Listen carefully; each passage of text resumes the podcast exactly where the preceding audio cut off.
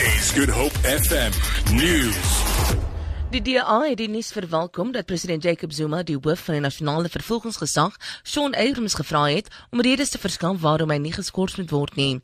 Zuma sê in 'n brief aan Abrams dat hy die integriteit van die NVG skade aangedoen het. Lynn Arends se berig. Die DA-leier, Musi Maimani, sê Abrams se termyn was amateuragtig en was gekenmerk deur politieke heksejagte. Maimani sê Abrams se versuim om verskoning te vra vir aanklagte teen die minister van Finansies, Pravin Gordhan, en daarna die opskorting daarvan, bewys dat hy nie geskik is om die NVG te lei nie. Die hele Gordhan-kwessie het die ekonomie bykans 50 miljard rand gekos.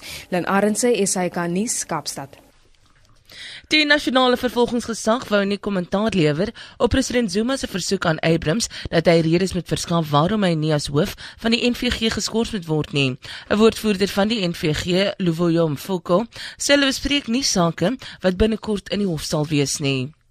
'n Vrou het gesterf en 9 ander mense is beseer in 'n botsing tussen 'n bakkie en 'n motorvoertuig in die Mitchells Pass tussen Woester en Ceres. Die ER24 woordvoerder, Russell Meyering, sê paramedici het 'n man aangetref wat in die bakkie vasgepen was, so ook 'n man en 'n vrou in die ander motor.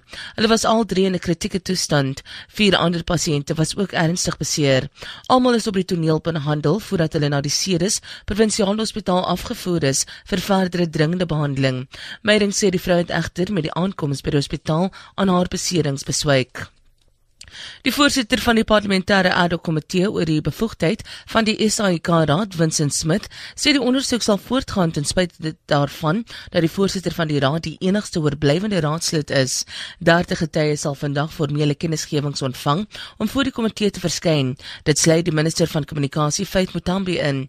Smith sê al mandaat is om bevoegdheid van die SAIK raad soos op 1 Oktober 2016 te ondersoek. Volgens hom het die voorsitter van die raad, Mbola Hene Maguve nog nie bedank nie en as hy as teen 29 November nog daar is, sal die ondersoek voortgaan.